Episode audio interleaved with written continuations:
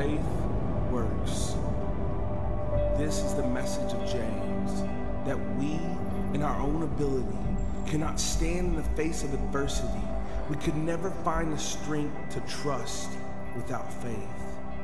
Because we don't have the capability to see above the trials that we meet, to keep our eyes focused on the King while counting the situation we are currently experiencing as joy.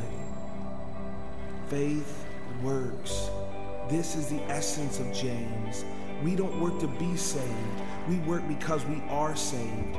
Without faith, without works, we too quickly become that man in the mirror staring at his face, but then forgets the way he looks as soon as he turns away. But with faith, with works, we stay steadfast on this journey, progressively sanctified, knowing we'll be perfected once we reach the other side.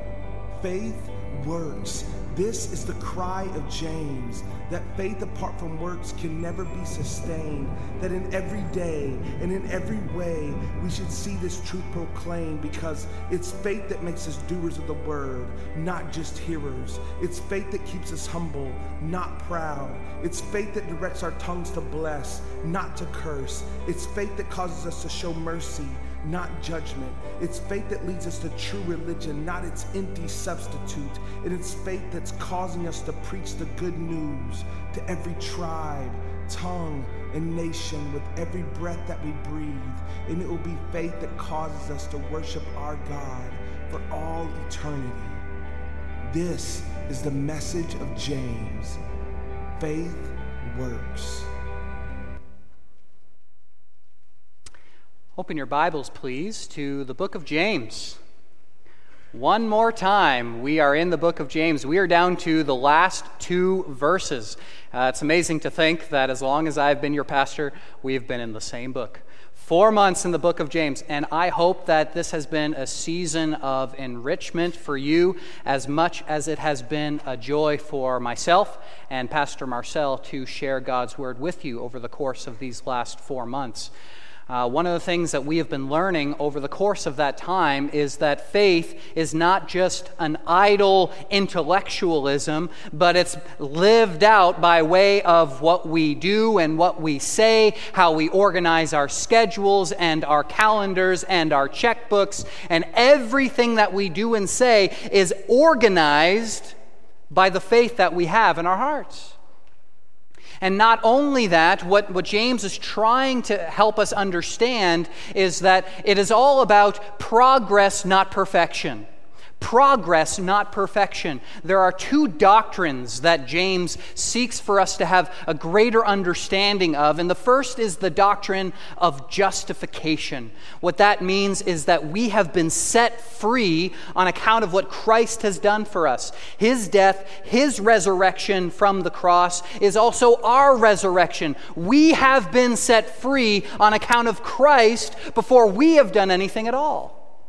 And then on the back end, we come to the doctrine of sanctification, and that is the slow and steady progress of looking and acting more like Jesus. When you look in the mirror, especially for those of us who have been following Jesus for 10, 20, even 30 years or more than that, can you see that you look more like Jesus today than you did 10 years ago, 20 years ago, 30 plus years ago? Are you seeing the progress in your life?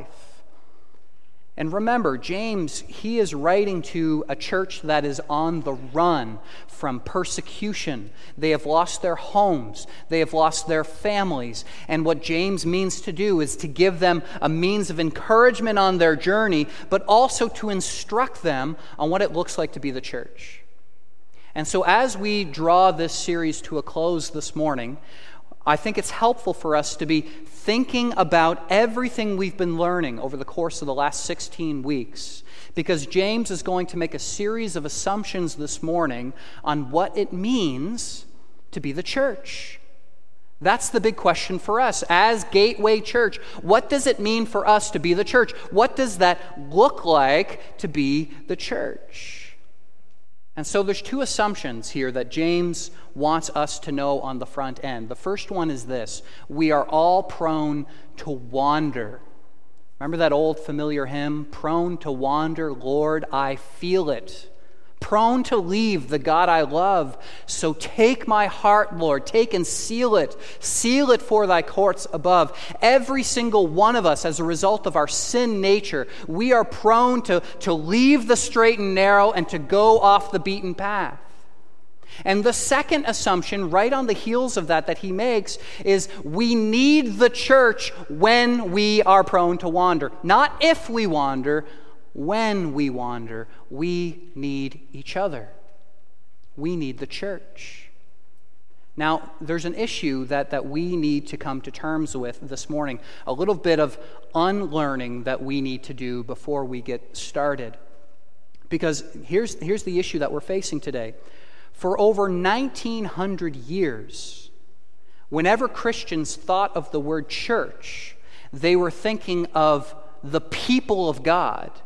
Whereas today, I think oftentimes we think of church as something else. We think of church as perhaps even a place where we go. For over 1900 years, they would have a completely different view than the view we have today. They weren't thinking about stained glass, they weren't thinking about wooden beams, they weren't thinking about comfortable chairs or an elevated stage, they weren't thinking about effective children's ministries or weekly ministries. You would never hear them say something like, Hurry up, we're going to be late for, what's the word? Help me. We're going to be late for church.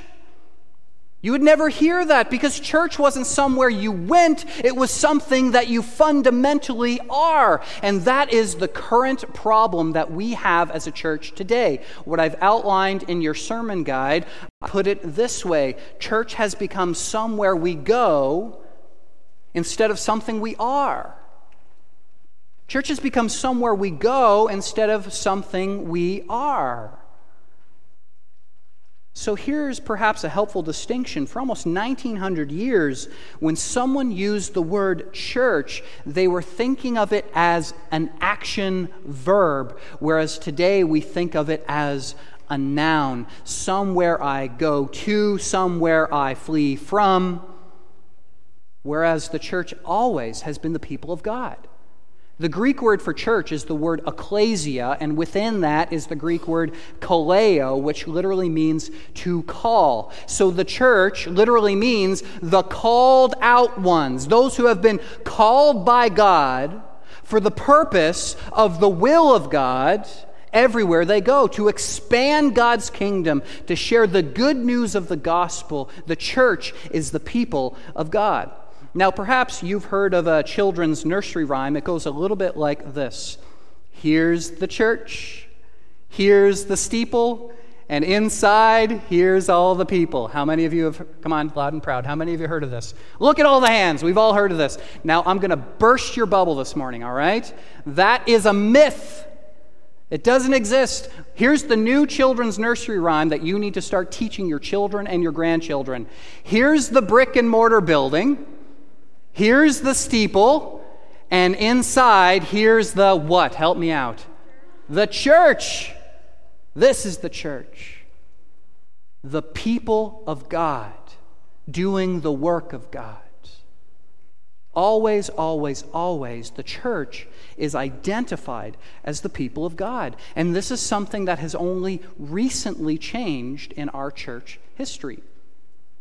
Let me give you a, a biblical example of this. This is uh, coming from the book of Romans, chapter 16. I have it up on the screen for you.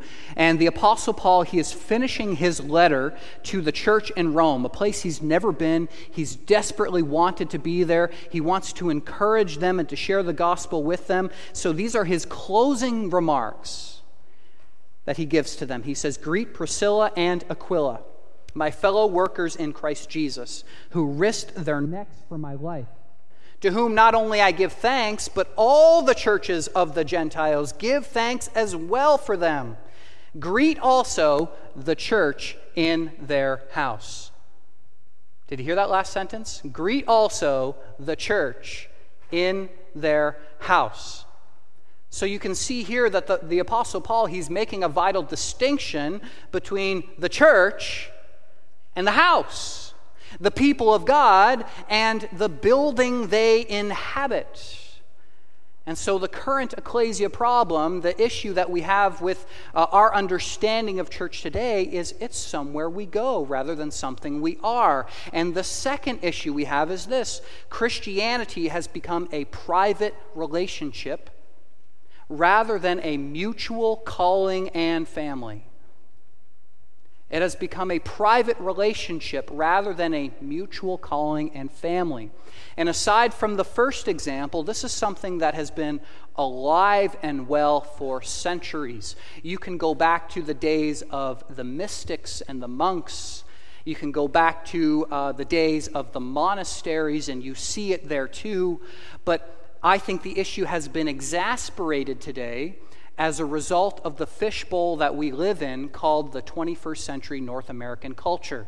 One of the things that we tend to venerate more than anything else is this hyper sense of individualism. I know what I want. It's all about me, my dreams, my desires, my goals, my aspirations, me, me, me. And every time we read Scripture, our worldview, our lens, our perspective is guided by our cultural values. We're always thinking in terms of what does this mean for me? Whereas the early church, they were always thinking, what does it mean for the church? The gathered people of God, not just me. And so there's two issues that we have with this. We have number one, uh, the anonymity that comes with going to church rather than being the church, the people of God, and this hyper sense of individualism that comes with our culture and our context in Canada in the 21st century. And so, because of that, we need to kind of unlearn that and to have a, a proper picture of what the church ought to be. So here's what I put in your note sheet. The church is a family.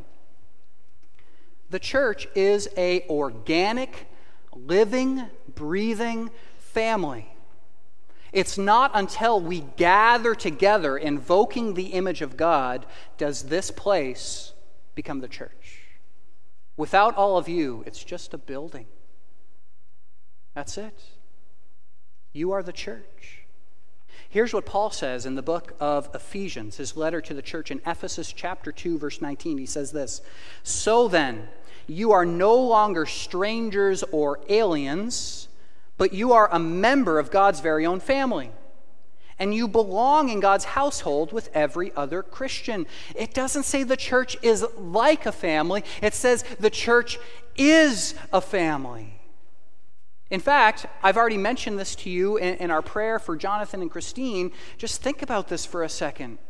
Your spiritual family will outlast your biological family by the duration of an eternity. You see, that's the reason why Julie and I are, are willing to serve in a church in Abbotsford, British Columbia, even though we have no bloodline family here, because we know the promises of God that we will still have a spiritual family. You are our spiritual family, my brothers and sisters in Christ, and I am your spiritual brother. The reason why we're willing to be here and not in Edmonton, Alberta, or the east coast of Canada, where my family is, is because you are our spiritual spiritual family. And this is, this is what the Holy Spirit invokes within us that this longing and this desire to live into this reality right now. Not waiting until heaven on the other side, but right now that we would function as a spiritual family. And number two, God desires for you to be a member of the family, to be a member of his family. This is God's will. It, it's not optional. It's not on the a la carte menu. You can take it or leave it. If you want to, to have a relationship with God the Father, then you got to get along with the kids. If you want to be in the household of God, then you have to get along with His children. See, the oxymoron with our individualism, when, when we say, you know, I just want this private me and Jesus relationship, but, but I don't really want the church, it doesn't make any sense. It's incoherent, scripturally speaking. It would be like saying, I want to play in the NHL, but I don't want to be on the team. I want to be in the army, but, but I don't want to serve in the platoon. I want to play a musical instrument, but I don't want to be part of the orchestra. It doesn't make any sense. It comes with the territory. You have to have both or neither. And here's the third thing a Christian without a church family, on account of the first two things we looked at, is an orphan. An orphan. You see, God, He has given us in Scripture, in the New Testament, approximately 66 commands and instructions that necessitate the gathering together of the Christian community, the one another commands of Scripture. And if your understanding of church is it's somewhere I go rather than something I am, and if your understanding of Christianity is it's a relationship with Jesus, but it's not the called out community of faith, then there's no way you're going to be able to live out the one another's of Scripture. And I would argue, scripturally speaking, it's going to be really hard for you to practice Christianity without the church, the people of God. And so when we do this, we, we isolate ourselves from the household of faith. And then, number two, here's the real danger we are tempted to make God in our own image. Because the only voice that is speaking into your interpretation of Scripture is your own. And you begin to make God in your own image. And you go, wow, God loves the things that I love, and He hates the things that I hate. And we tend to agree on most subjects because we're not part of the church. And when we do this, when we have this perspective where we are going to church rather than being the church and a privatized view of Christianity, the third point on your note sheet is this we now have nowhere to live out the one another's of Scripture. We have nowhere to live out the one another's of Scripture. Like I said, depending on, you, on uh, how you count, there's roughly 66 commands and instructions on how we ought to live in and through one another's lives. But if the epitome of church is, I'm going to go somewhere for 75 minutes, maybe 90 minutes if the preacher preaches a little long, and then we go about our merry way and we don't actively engage the community of faith throughout the week, it's going to be really hard to do this. And that's James' desire for this early church, this persecuted and displaced church. He wants to encourage them to gather together and to be the church for the sake of one another. Let me just give you a couple of examples from Scripture. I'm not going to read all 66, but let me just give you a handful of them. Romans 12, verse 10 says this Be devoted to one another Romans 12:10 as well. Honor one another above yourselves. 1 Peter 4, verse 8. Above all, love one another deeply, because love covers a multitude of sins. Romans 13, 8. Let no debt remain outstanding except the continuing debt to daily love one another. For whoever loves others has fulfilled the law. Romans 15, verse 4. Instruct one another. Galatians 6 2, carry one another's burdens. Ephesians 4 2, be completely humble and gentle, be patient, bearing with one another in all things with love. John 15 12, this is my command, that you love one another as I have loved you. Those are the words of Jesus. So answer me this. If your interpretation of church is, a, is simply a place that you go to, rather than something that you are. And we aren't actively engaged in such a way that we are seeking to sharpen one another, as the book of Proverbs highlights. How are we going to be able to live into the one another's of Scripture? So, in contrast to all of that, I want us to have a biblical vision and understanding of what the church ought to be. And with that, I want us to turn to the book of Hebrews Hebrews chapter 10. If, if you're in the book of James, you only have to turn back literally three pages. Go to Hebrews chapter 10, starting at verse 24.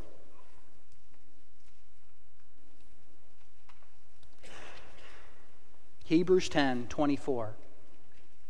It says this Let us consider how we may spur one another on toward love and good deeds not giving up meeting together, as some are in the habit of doing, but encouraging one another, all the more as you see the day of the Lord drawing near. Now, every single time I read this passage growing up, I always thought that the author of Hebrews was referring to the corporate worship service. Every time I, I, thought what he was saying is, you better meet together. Don't give up meeting together, as some are in the habit of doing. I thought he was talking about Sunday morning worship, and for some, even Sunday evening worship. No one ever explained to me that the context of this passage, what he's actually talking about here, is people gather together not in rows looking at the preacher in the front, but in circles, invoking the image of God, sharpening one another, encouraging one another all the more, living out the one another's of Scripture. That is what the author of Hebrews is trying to portray. You see, scripturally speaking, the way that Christians grow is if they are Velcro to two things. Number one, the Word of God, and number two, fellow Christians. In doing so, we invoke the Holy Spirit, and that is how we cause one another to grow in sanctified living. Now, listen, I'm not trying to work myself out of a job, okay? It's not that I, I, I, am trying to poo poo the corporate worship service or anything like that. I think this is absolutely essential, what we are doing here, gathering together as brothers and sisters in Christ to give due praise and glory to our Lord and God. My hope and my prayer is that you would organize your schedule so that you can be here every week. And if you're on vacation, worship with another gathering of the church. But so much more than that, the challenge of Scripture is are we living our life in such a way that we are actively engaged in the one another's of Scripture? That's the litmus test. Are you living your life in such a way that you are setting aside time to gather together with other Christians? Parents, what's one of the biggest concerns that you have when it comes to your adolescent kids? Can we agree that, that one, of, one of our biggest concerns is who they hang out with? Right? Peer pressure is real, right? And you know that depending on who your kid hangs out with, it could mean an excellent year at school or a really difficult one. Maybe as a result of peer pressure, they would go down a path that you otherwise wouldn't encourage them to go down. And so, as parents, we're concerned about who our kids hang out with. But here's the interesting thing about the author of the book of Hebrews he's not talking to junior high kids, he's not talking to high schoolers, he's talking to adults. Because the same motif is at play here. The same exact critical uh, commonality where, where we can be influenced positively or negatively by our peers, that is true for us as adults as well. I mean, in, in my own life, I'm a better person because I married Julie. Like, there are so many times when I'm like, hey, Julie, let's do this. And then she very graciously gives me that look where she says, should we really be doing that? And I'm just like, oh, you're right. You know, she makes me a better person. I make better choices on account of her being next to me. And I'm sure you can think of people in your own life where you would say, you know what, this person brings out the best in me. Or, contrasting that, this person brings out the worst in me. As a result of our social relationships, we can go down very different paths. So, repeatedly, Scripture is telling us that the key to spiritual growth is relationships. Just a few passages of Scripture that you can look at the context later, but I'll give you uh, a few sentences right now. Matthew 18, verse 20. Where two or more gather in my name, there I am with them. Proverbs 27, 17. Iron sharpens iron, so one person sharpens another. And Hebrews 10 24, let us consider how to stir one another up to love and to good deeds, not neglecting to gather together, invoking the Holy Spirit, one another's of Scripture, but encouraging one another all the more as we see the day of the Lord drawing near. Now, we could go on, but I hope you see that Scripture is, is drenched in this idea that we ought to be living out the one another's of Scripture, ought to be engaged with other believers on an ongoing basis. And with all of that in mind, all of those assumptions being made, James finishes his letter.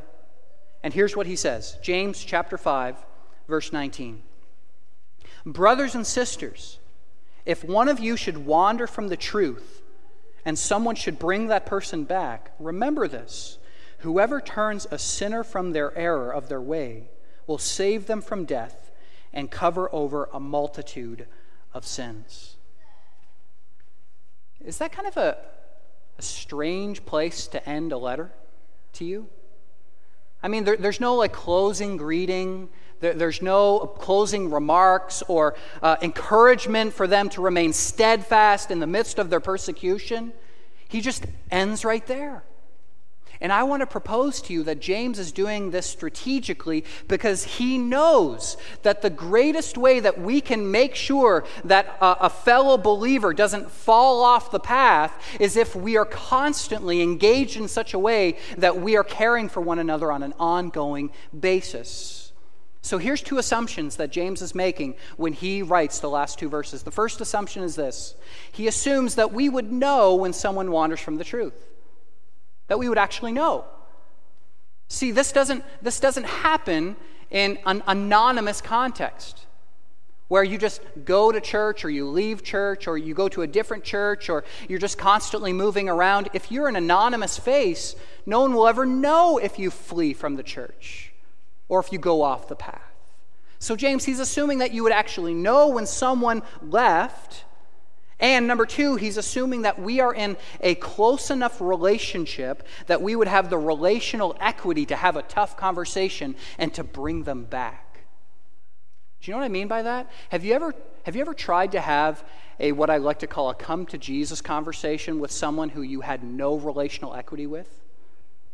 Have you ever tried to give them a hard word, but they didn't actually know you or trust you? How do those conversations go? They don't go very good, do they? Ten, it tends to be that those kinds of conversations only go well if you have a lot already invested in the relationship. If you can make that transaction, if you will, and they know that you love them, you care for them, you have their best intentions in mind, but all of that is assumed. And this doesn't happen in a world of casual acquaintances. So here's the principle that I want to give you in your note sheet. The principle is the church is a family where I, fill in your name, where I, Justin, need to be, number one, genuinely known. I need to be genuinely known. You see, if I view the church as a place to be rather than something I am, suddenly it feels more like a house than it does a home.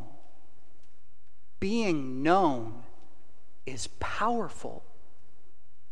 I think of the words of Jesus in the book of Isaiah, Isaiah 43, verse 1. This is what God says to us. He says, But now says the Lord, He who created you, He who formed you, fear not, for I have redeemed you. I have called you by name. You are mine. Justin Carruthers, you are my child. And if we're honest with ourselves, sometimes the world does this a little bit better. By a show of hands, how many of you are familiar with the old show Cheers? Everyone above 50 just raised their hand. It's a great show, right? Julie and I, we got into that for a little while, then we stopped. But you know that if you're familiar with this show, it starts exactly the same way every single time and it's kind of their, their theme song, if you will. And what I want to propose to you, even though this is a TV show about people gathering together in a bar, this theme song portrays a spiritual reality. Let me just, let me just read this to you. Making your way in the world today, it takes everything you've got. Taking a break from all your worries sure would help a lot. Wouldn't you like to get away? Sometimes you want to go where, help me out, everybody knows your name. And they're so glad you came. You want to be where you can see our troubles are all the same, aren't they? You want to be where everybody knows your name. I want to say this to you as, as gently and, and humbly but unapologetically as possible. Knowing this spiritual reality that, that we need to be genuinely known. Don't be surprised when your unchurched and unbelieving family and friends and coworkers and neighbors choose the cheers version of the bar over our modern interpretation of the church.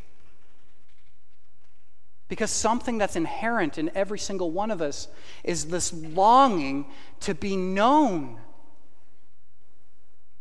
And if we're an anonymous face here, but I'm in close solidarity in another group over there, then of course I'm going here because they love me and they know me and they care for me.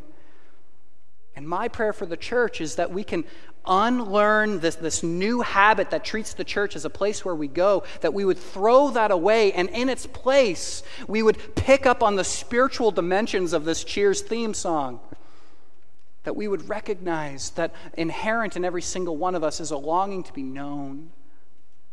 And number two, we need to be lovingly supported. Lovingly supported knowing that every time I fall into trouble, you're not going to talk about me.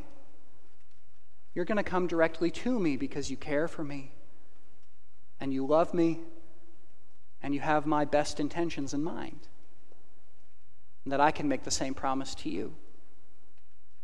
And that when, when you share something of confidence to me, that I will keep it in confidence. That I will always put your best foot forward that I'll be constantly encouraging you and strengthening you and challenging you and seeking to equip you because that's an element of what it means to be the church. I think, for example, of what Paul says to the church in Galatia. This is chapter 5, verse 19, where he lays out a list of things we ought not to be engaged in. Here's what he says Now, the works of flesh are evident sexual immorality, impurity, sensuality, idolatry, sorcery it's quite the list, right? But then he continues hatred, division, jealousy, fits of rage, selfish ambition, dissension, and disagreement, factions, and envy. And I think we, look at that first list and we say that that makes a whole lot of sense. And then Paul goes for the jugular and he says, also, the old life is revealed by how we might treat one another. If we're not in the business of encouraging one another, but we are causing factions and envy and strife and disagreement, you can do it that way too. And so it's within the context of, of being genuinely known and lovingly supported. Number three, we can now be honestly challenged where we can be honestly challenged in the faith. That's where our text goes, right? James has been leading up to this point. This, this longing, inherent longing that God has placed within us, this Trinitarian God, God the Father, God the Son, God the Holy Spirit, this community of persons, but one God, invokes the same image in us that we have a longing to be in community with each other, where we can be genuinely known and lovingly supported. And when we have those things, we can be honestly challenged in the faith. And that's where he says those words. Let me just read it one more time to you with all of that context in mind. Brothers and sisters, if one of you should wander from the truth and someone should bring that person back, remember Whoever turns a sinner from the error of their way will save them from death and cover over a multitude of sins. It's only when we are known and loved will we have the capacity to make that transaction. Right? You think, for example, every time you go to the bank or you go to an ATM, the only way you can make the withdrawal is if you've put money in, right? And the same thing happens in a relational sense. The only way we can have those tough conversations where we can honestly challenge someone, where we can try to bring them back to the straight and narrow, is if we have those relationships on the front end. Because if we don't, practicing discipline is going to be really, really tough. You see, as a board of elders, we talk about this all the time. I've been your pastor for four months, and we've already had this conversation a number of times. And, and this is the promise that we make to you as a board of elders it's this to lovingly exercise discipline when necessary for the glory of God, for the good of the one disciplined, and the health of the church as a whole. And we do this, it is our prayer to do this well because we love you and we love Christ's church. And our prayer is that you would be doing that for one another as well, that, that we would inspire you as a church to be daily instructing one another as well. And here's why because anonymity breeds sin. Anonymity breeds sin. I've said this to you already this morning, but I'll say it one more time. There is nothing more dangerous than an isolated Christian. There's nothing more dangerous than an isolated Christian. If it's true, scripturally speaking, that Satan prowls around like a roaring lion, seeking someone to devour and destroy, then my hope and prayer for members of the church is that we would, we would find ourselves within the context of a body of believers so that we could be strengthened and encouraged. And we could do that for the sake of one another. And so here's the principle for you in every single area of your life, make it hard to hide. You heard that right. In every area of your life, make it hard to hide. Now, that just seems counterintuitive, doesn't it? I don't want to air out my dirty laundry. I don't want to share that with other people. And I'm not saying you share this with everyone, but you ought to share it with someone because it is incredibly difficult for us to walk this journey alone. It is the lie of Satan that you need to clean yourself up first before you can be a part of the church. You see, one of the things that grieves me was when my dad passed away a little over six years ago, six years next month. Oftentimes before that, I would share him, with him a very similar message. I would tell him something like this Dad, why don't you be a part of a church? And he would always tell me the same thing. He would say, Justin, I need to clean up my life first. There's just a couple things that I need to take care of before I could actually walk back into that place again. See, that's the lie of Satan. It is a bold faced lie that I believe clings to many God fearing Christians. They feel like they have to engage in the process of sanctification without the church. And once they do that, then they will have the pride of life to be able to enter back into the relationship with the church. But James says the opposite is true. Come as you are, so that we can encourage and sustain one another. Anonymity breeds sin. And number two, life happens when you least expect it. It happens when you least expect it. I recall recently I was watching a commercial on TV for Bayer aspirin and there was a woman. She was sitting down at the coffee table. She was having breakfast, and she had some orange juice. And she took a piece of mail and she opened it up, and it wrote, Your heart attack arrives today. Letting us know that in the real world, that doesn't actually happen. Life happens when we least expect it. For those of you who have endured loss, the death of a loved one, a miscarriage, a lost job, a broken relationship, you know that the vast majority of those cases, they don't come with forewarning, do they? They just hit you in the face. And in that moment, you feel like you've lost everything. Life happens when we least expect it, doesn't it? And when it happens, not if, when it happens, we need the people of God to care for us. We need it for those moments, at the very least.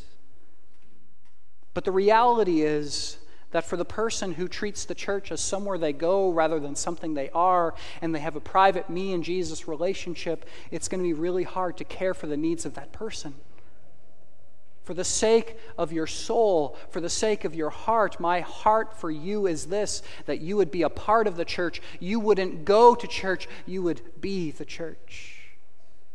Let me just read to you the book of Galatians, Galatians chapter 6, starting at verse 2. This is what the Apostle Paul says.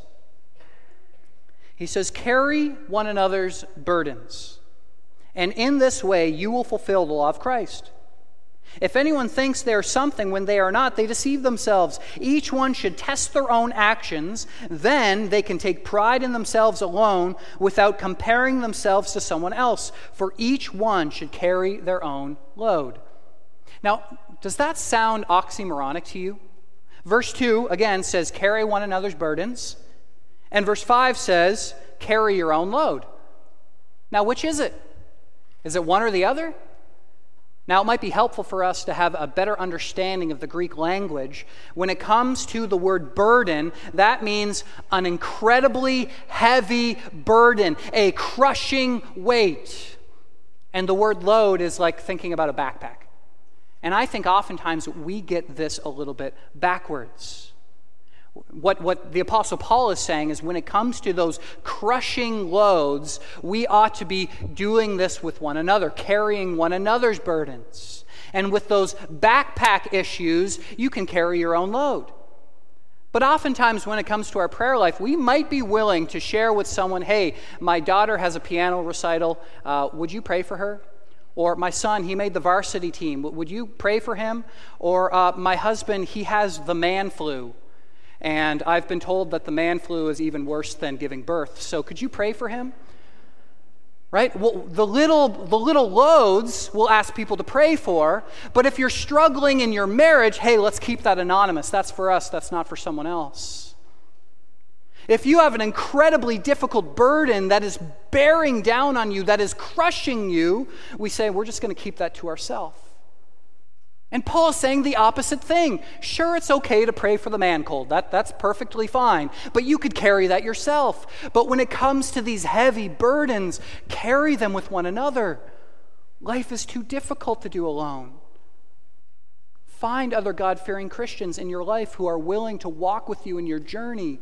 I've been a pastor for only six years, but I can tell you, oftentimes when it comes to marriages, I always enter into the relationship too late. The divorce papers are already written up, and they say, Justin, what can we do? I, I asked them, How long has this been happening? Oh, about 10 years. Have you shared it with anyone else? No.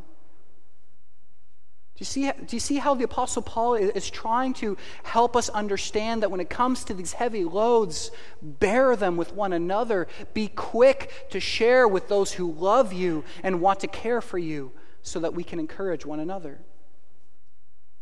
And then, third and finally, before we close, confession is hard enough as it is. Confession's hard enough as it is. We need a place where we are known. We need a place where we are loved. And in that context, then we can be honestly challenged in our faith. But my concern is when it comes to confession, we often do so anonymously. Here's what I mean by that. In the Catholic Church, when you engage in confession, you go to the confession box and it's anonymous. And in the Protestant Church, we have corporate confession, we have personal confession, but both of those, once again, are anonymous. What about those moments when we can actually confess to one another, as Scripture clearly indicates? That's something that, that we don't really do all that well. And so, James, his encouragement, what we learned from Pastor Marcel last week from God's Word, is we ought to constantly be in the business of praying for one another. We need to give each other the opportunity to do that. So, as we close this morning, here's my encouragement to you Here's my question Are you going to church or are you being the church? My hope and my prayer for you, if you are a member of Gateway, that you would join us in this mission to be the church. That we could beat the cheers version of the bar. That we could say we will be a place where people can be genuinely known, that they could be lovingly supported, and that they could be honestly challenged in the faith, that they are not an anonymous face in the crowd, but that they are known and loved. And if you are not a member of Gateway, my prayer for you is this be a part of the church. It doesn't have to be here. If it is, we will say, Praise God, and we will say, Welcome home, and we will embrace you, and we will enfold you. But my prayer for you is that you would be a part of the capital C church, that you would find yourself within the context of a church where they preach the word of God, where they administer the sacraments, where they engage in church discipline, where you have an opportunity to use your gifts and to invoke the one another's of Scripture. Let us be the church rather than go to church. Would you pray with me? Our Heavenly Father, we thank you for this word. We ask that you would plant it deep within our souls, that we would have a greater understanding of what it means to be the church, the called out believers of God to do the work of God, to encourage one another, to sustain one another. Inspire us for that task. And Lord, in areas in which we have failed as a church, we ask that you would forgive us, that we would confess of this, that we would repent from it, and that we would be committed wholeheartedly to make sure that there was no anonymous face at Gateway, that each and every member would be known and loved, and if necessary, could be honestly challenged in love. Guide and direct us to this aim. We pray this in the name of Jesus Christ, our Lord and Savior. Amen.